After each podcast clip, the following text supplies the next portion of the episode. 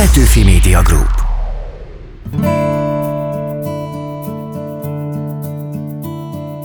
Sziasztok, én Rédl Ádám vagyok, köszi, hogy velünk tartotok, ez a Talpig Magyar, ahogy a reformkor nyomot hagy a Magyar Kultúra podcast csatornán. Ha vasárnap, akkor jöhet a közös időutazásunk, méghozzá a reformkorba, hogy újabb izgalmas titkokat tárjunk fel, szóval itt az ideje az öveket becsatolni. Ma sem ragadunk meg a tankönyvi történeteknél, azon leszünk, hogy a lehető legközelebbről ismerjük meg Petőfit és a kortársait, miközben hozzuk a körképet a Kárpát-medence eseményeiről a bicentenáriumra készülve.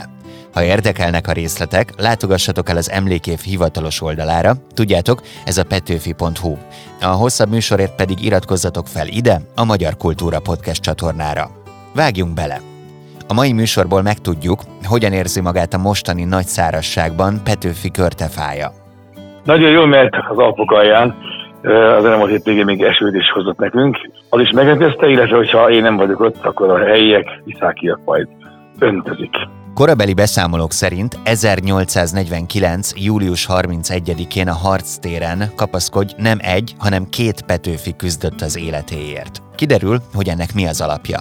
A Fehéregyházi csatában volt még egy Petőfi nevű honvéd, akivel összetévesztették a költőt, és emiatt nem egyértelmű, mikor, hol, melyik Petőfit látták a szemtanúk.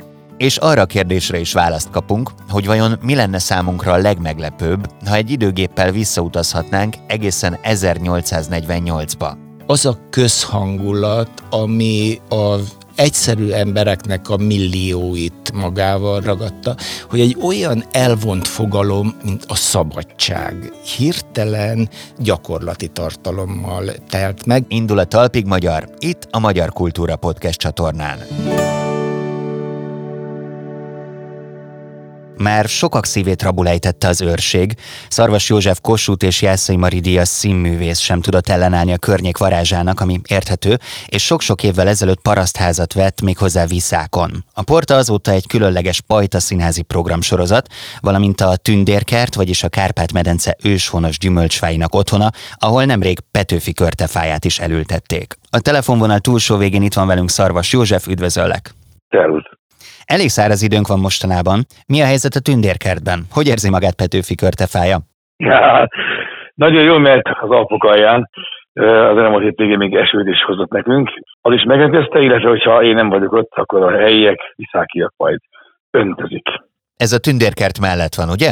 Hát egészen pontosan a Kasszás Attila Pajtaszínházi Galéria udvarán. Ott ültettük el, reméljük, hogy jól érzi magát majd ott. Úgy tudom, hogy Székelykeresztúron van ennek a facsemetének a szülője, ami úgy híresült el, mint Petőfi körtefája. Miért? Igen, mert a legenda szerint 1849. július 30-án Petőfi Sándor Székelykeresztúrra érkezett, ahol aztán helyiek a Gyárfás-kúrián vendégül látták, majd a költő egy az udvaron található körtefa alatt a helyiekkel elbeszélgetett, aztán elment, és többé már senki nem látta, és a falu közössége annak a körtefának a legendáját megőrizte, majd később az 50-es évek vége felé egy nagykedei polgár elment Keresztúrra, egy oltóvesszőt vágott a fáról, vadalajba beoltotta, és elmentette az utókornak azt a fát, amely ma is ott van Székelykeresztúron, illetve Kovács Gyulatták később, onnan oltóvesszőt hozott ő is, beoltott a vadalajba, és abból lett a Petőfi körtefájának a utódja, amelyből kaptam én is néhányat is. Hiszem jó szándékú és jó akaratú udvarokba, kertekbe, stb. Nekem az az információm van, hogy 16 oltóvesszőt kaptál.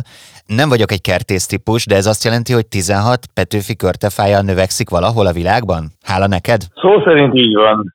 Nem ültettük ki mindenhová a fácskákat, de majd gondoskodunk róla, hogy minél több helyre eljusson. És nézzük meg a konkrét gyümölcsét is a fának. Milyen körte lesz ebből egyszer, ezt lehet már tudni? Azt tudjuk már róla, hogy őszi körte, de tavaly, amikor először termett Kovács Gyulánál, akkor elfagyott. Idén van, most éppen az asszály gyöteri, de remélhetően kiderül, hogy milyen neve, milyen fajta körtéről van szó. Beszéljünk egy kicsit rólad is. Kíváncsi vagyok, hogy eleinte gyűjtmentként kezelt a visszáki közösség, vagy egyből befogadtak a helyiek? Mindig is az maradtam, és az maradok. Gyűjtment vagyok. Én már úgy szerettem bele a világunkba, hogy hogy én gyütment lettem Hortobágykónyán, aztán elköltöztük Ebesre, ott gyütment maradtam, mert tovább léptem, Debrecenben sem vertem gyökeret, Budapesten sem, és valahogy Viszák volt kénytelen egy véletlen folytán engem befogadni, tehát én gyütment voltam, és leszek Viszákon, és ebben vagyok éppen benne. Hogyan reagáltak a Pajtaszínházra? A közösség elfogadta tőlem azt a munkát, amit én végezni kívánok, olyannyira, hogy ebben a pillanatban Tündérkert nélkülük, hiszen nélkülük nem tudott volna létrejönni, illetve a Pajtaszínház sem tudna működni, hiszen 260 kilométerről nem lehet füvet nyírni, nem lehet vigyázni a házra, szemmel tartani, valamint amikor rendezvények vannak a Pajtaszínházban, akkor sem tudok mindent elvégezni, padot hordani, sütni, főzni, a fajta körüli fizikai tevékenységeket végezni, illetve nem tudom helyettől látogatni a rendezvényeket. Tehát nagyon sokat segítenek abban a munkában, amit én annak idején elképzeltem. A Pajtakult programnak a tanácsadója vagy. Őszintén érdekel, én még nem voltam ilyen helyen, sajnos, hogy egy városi ember számára, számomra, aki előszeretettel járok Budapesten színházba. Mit ad egy ilyen Pajtaszínház? Mi az az extra, amit itt a fővárosban nem tapasztalhatok meg? Na, ahhoz el kell jönni ide. Be kell lépni az udvaromba, be kell menni a Pajtába, megnézni a kemencét körülötte. Ahhoz itt kell lenni. Az meg kell élni. És abban a pillanatban tudom, aki még ide betett a lábát az én udvaromba elsőként, azt tudom, hogy ide visszavágyik, attól kezdve, és azt is tudom, hogy a fantáziája beindul, milyen jó lenne, a mi falunkban is lenne egy ilyen. Ahhoz, hogy én ezt átélhessem, mindenképpen egyszer el kell látogatnom hozzátok. József, nagyon szépen köszönöm a beszélgetést. Én is köszönöm.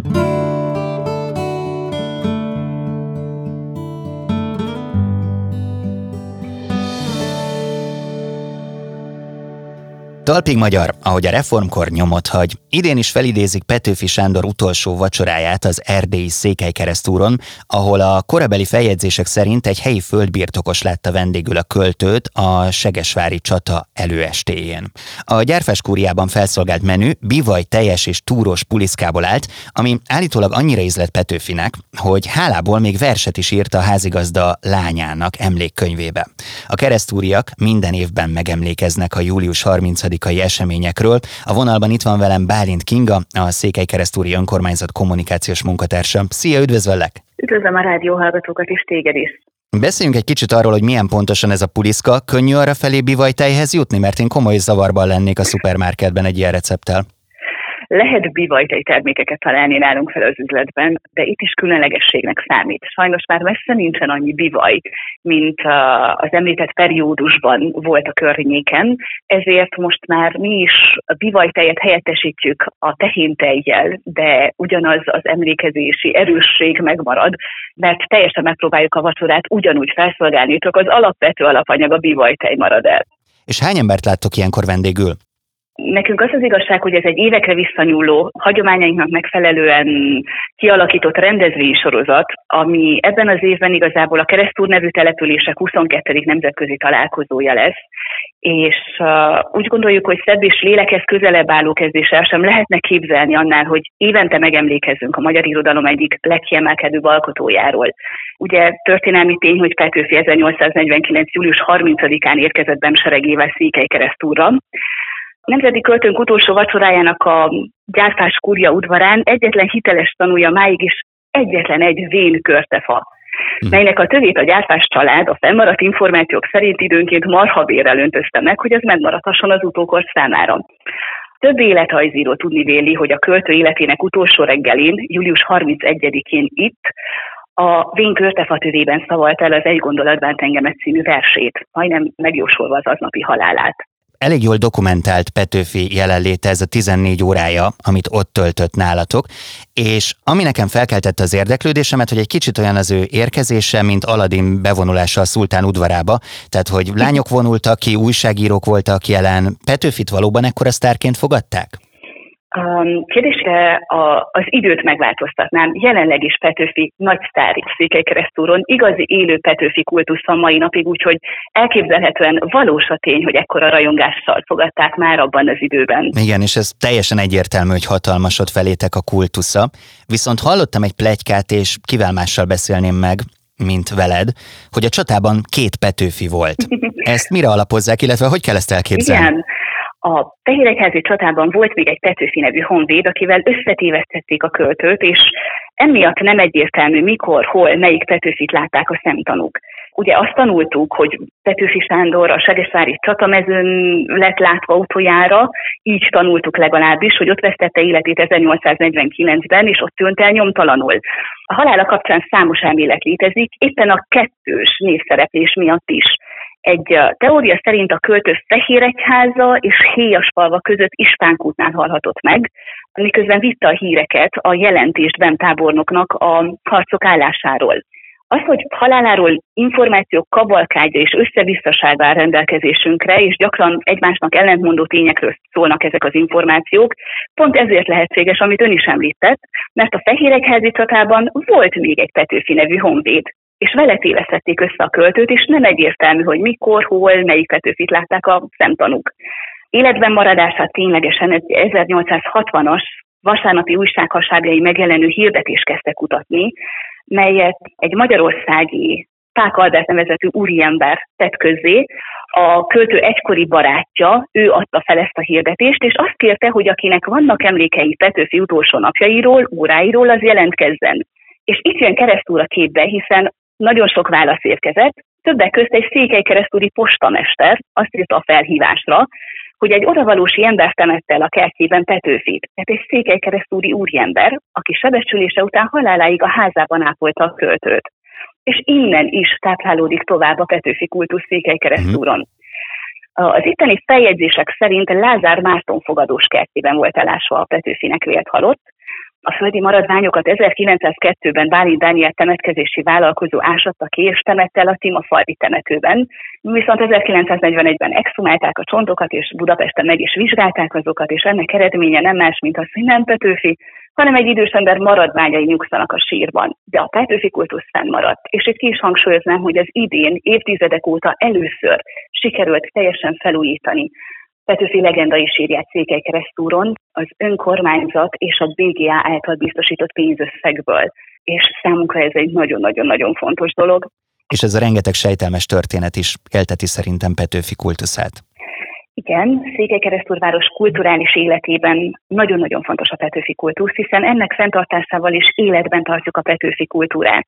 Itt nagyon szívesen idézném tehetséges múzeumvezetőnk és helyi Petőfi szakértőnk, Sándor Zsigmondi Bolya gondolatát, aki nagyon frappánsan fogalmazta meg, hogy igazából a székelykeresztúri Petőfi kultusz az emberek hitén alapszik. A hit az, ami életben tartja a magyar költészet egyik legismertebb és legkiemelkedőbb alapjának, az emlékét. Kinga, nagyon-nagyon szépen köszönöm a beszélgetést. Köszönöm szépen.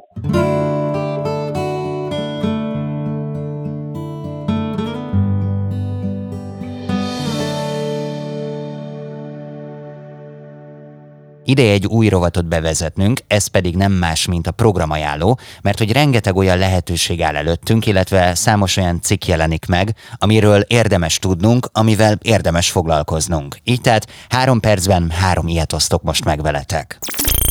Az első, a Ráckevei meseút.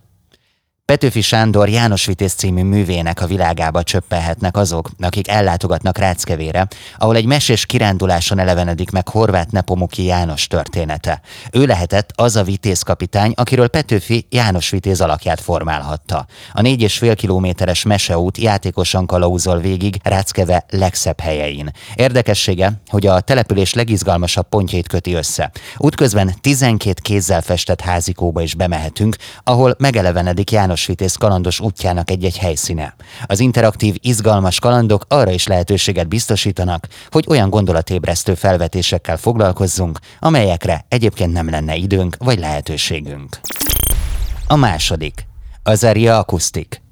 Egy szál gitárral áll színpadra Kapolcson a Művészetek Völgye Petőfi udvarában az Aria.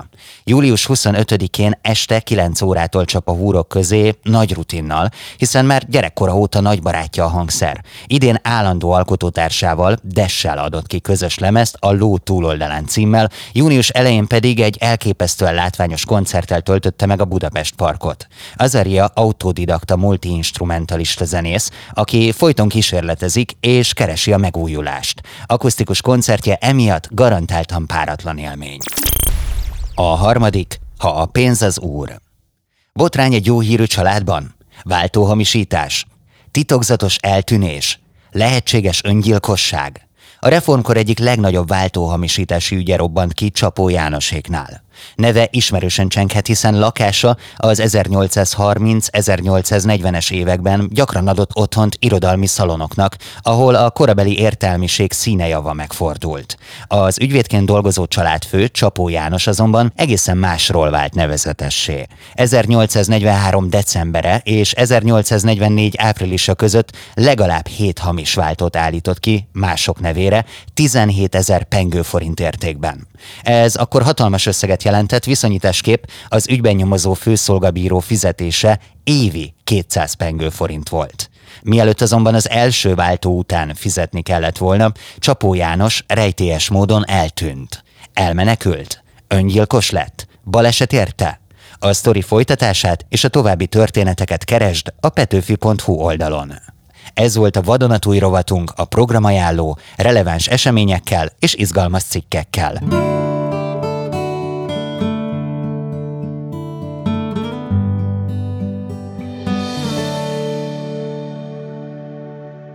Mert mindennek van története. Vallja Fónagy Zoltán történész, aki a Mindennapok története című ismeretterjesztő blogjában elődeink hétköznapi életéről mesél, méghozzá szórakoztatóan. Olyan alapvető kérdésekre keresi a választ, mint hogy hogyan éltek az emberek a 19. században. Hogyan öltözködtek, mit ettek, hogyan ünnepeltek, milyen volt a viszonyuk a születéshez, a betegséghez és a halálhoz. Zoltán, üdvözöllek nálunk. Szervusz Ádám. Gyimesi Emese irodalomtörténésszel már fantáziáltunk arról, hogy Petőfi valószínűleg jó influencer lenne, folyamatos jelenlétben nála nem volt hiba, hogyha ma élne, akkor szerinted lenne neki ilyen blogja?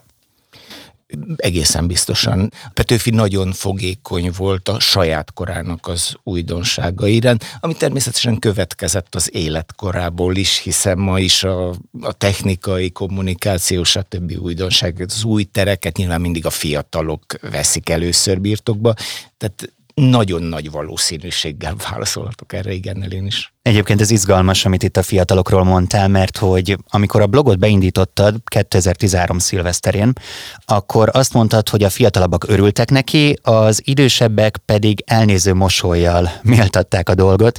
Meg kellett őket győzni, vagy nem is akartad őket meggyőzni arról, hogy ez jó? Nem akartam meggyőzni, ez a dolog természetéből adódik, hogy én ezt nem a kollégáknak szántam, hanem a közönségnek. Tehát aki történészként laikus, de érdekli a világ, tehát mondjuk néz ismeretterjesztő csatornákat, olvas ilyen tartalmakat, és az viszont nagyon hamar megvolt a visszaigazolás, hogy van erre érdeklődés. Őszintén szólva álmaimban sem gondoltam, hogy akkora érdeklődés fog. Tehát, hogy olyan gyorsan, olyan nagy olvasottsága lesz ennek, mint amilyen lett.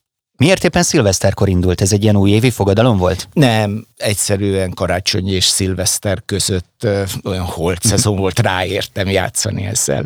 És ami ebben nagyon tetszik, hogy ugye lehet tudni, meg lehet ismerni a munkásságodból a Népszabadságnak a szép emlékű Budapest mellékletét. Tulajdonképpen ugye nem sokan mennek el a könyvtárba azt előbogarászni, de ekképpen életben tudod tartani ezt a rengeteg kutatómunkát, amit végeztél. Igen, a fiatalságra hivatkoztál, ennek a blognak az indulásában nagyon nagy szerepe volt a fiatalságnak, konkrétan a fiamnak, aki akkoriban végzett a közgázon marketing szakon, és valami ilyesmiről írta a szakdolgozatát, tehát a hagyományos sajtó és online sajtó összehasonlítására. Az ő szakdolgozata győzött meg arról, hogy a blog a bennem addig élő képpel szemben lehet valami komoly tartalomnak a közvetítője. És tehát nem csak ilyen egotrippek, hogy mit reggeliztem meg, tehát ami ma mondjuk az Instára ment át, és ebben neki nagyon nagy szerepe volt, és azt mondta, ez belém égett, ez mondott, hogy ha nem alkalmazkodtok ti tudósok, vagy történészek, most mindenki kikre gondolunk, ezekhez a változásokkal, akkor ki fogtok halni, mint a dinoszauruszok. És akkor tulajdonképpen ennyi volt a felismerés részemről, hogy ugyanazt a tartalmat új csatornákon kell a jövőben eljuttatni ugyanazokhoz, akik a Budapest mellékletet, vagy a Históriát, vagy a Rubikont olvassák, és itt pusztán ennyiből állt a felismerés, hogy ugyanazt, amit addig is nagyon szívesen csináltam, a történeti ismeretterjesztés, most egy új fórumon, egy új platformon formán csináljam. Nézegettem, egyes bejegyzések 10-20, akár 30 000-es olvasottságot is elértek, ami tényleg fantasztikus. Főleg a reformkori témákat olvasgattam, az Anyák a szabadságharcban címűt, vagy írtál Széchenyiről, a kolera járványokról Balatonfüreden, ebbe ugye Wesselényi Miklós is benne van. Melyik volt számodra a csúcsrész?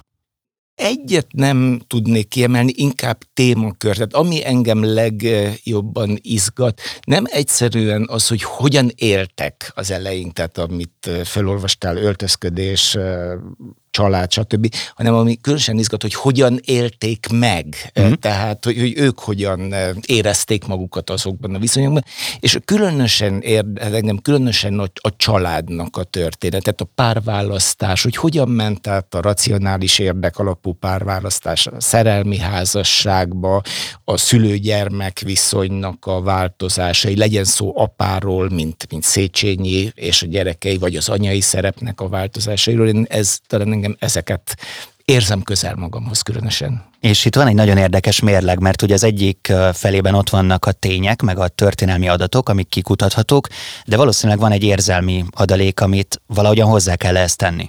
Ez a fajta történetírás, történetkutatás, tehát ez a hétköznapi élet története, ez elsősorban úgynevezett egodokumentumokra épül. Tehát azokra a személyes forrásokra, emlékiratok, naplók, levelek, amik tényleg emberi közelségbe hozzák a történelmet. Én utóbbi években nagyon sokat foglalkozom Széchenyivel, de ez szinte személyes ismerőssé válik, és természetesen vált ki érzelmeket. Mondhatok erre? Persze, egy példát? Mit vált ki belőled? Például, és ez nem Széchenyi, mostanában a készülő, vagy nem sokára forgatandó Semmelweis filmnek vagyok történész szakértője, és úgyhogy most nagyon bele kellett mérnem, hogy milyen volt az a millió, az a szülőotthon, Lelencház, stb., ahol 1840-es évek második felében, tehát Petőfi fiatalságával egy időben Semmelweis működött.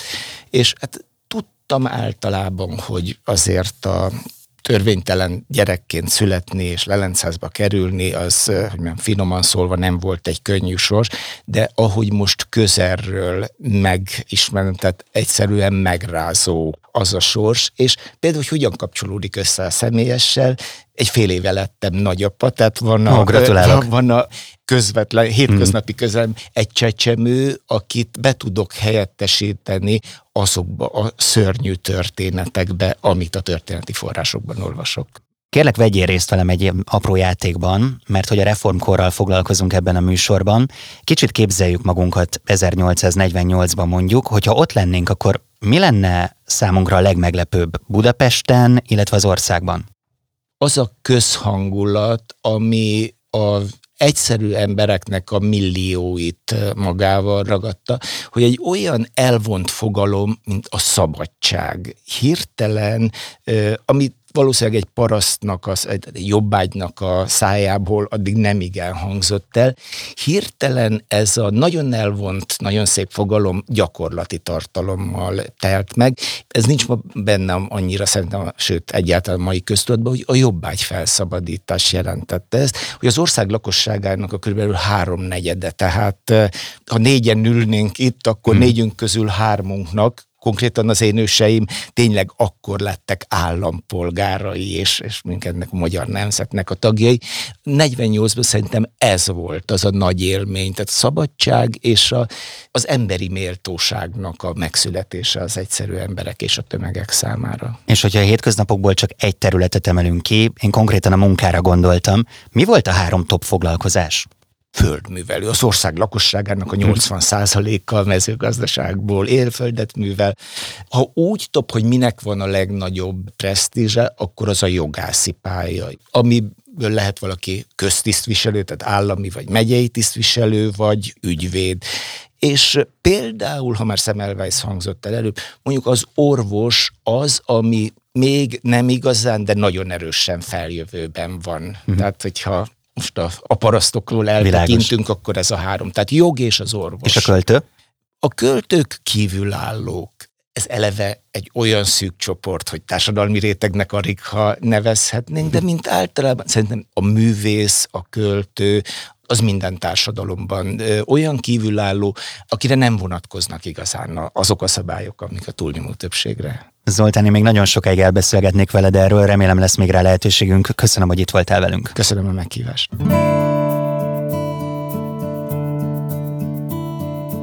Ez volt a Talpig Magyar, ahogy a reformkor nyomot hagy, a Petőfi Emlékév hivatalos műsora a Magyar Kultúra Podcast csatornán.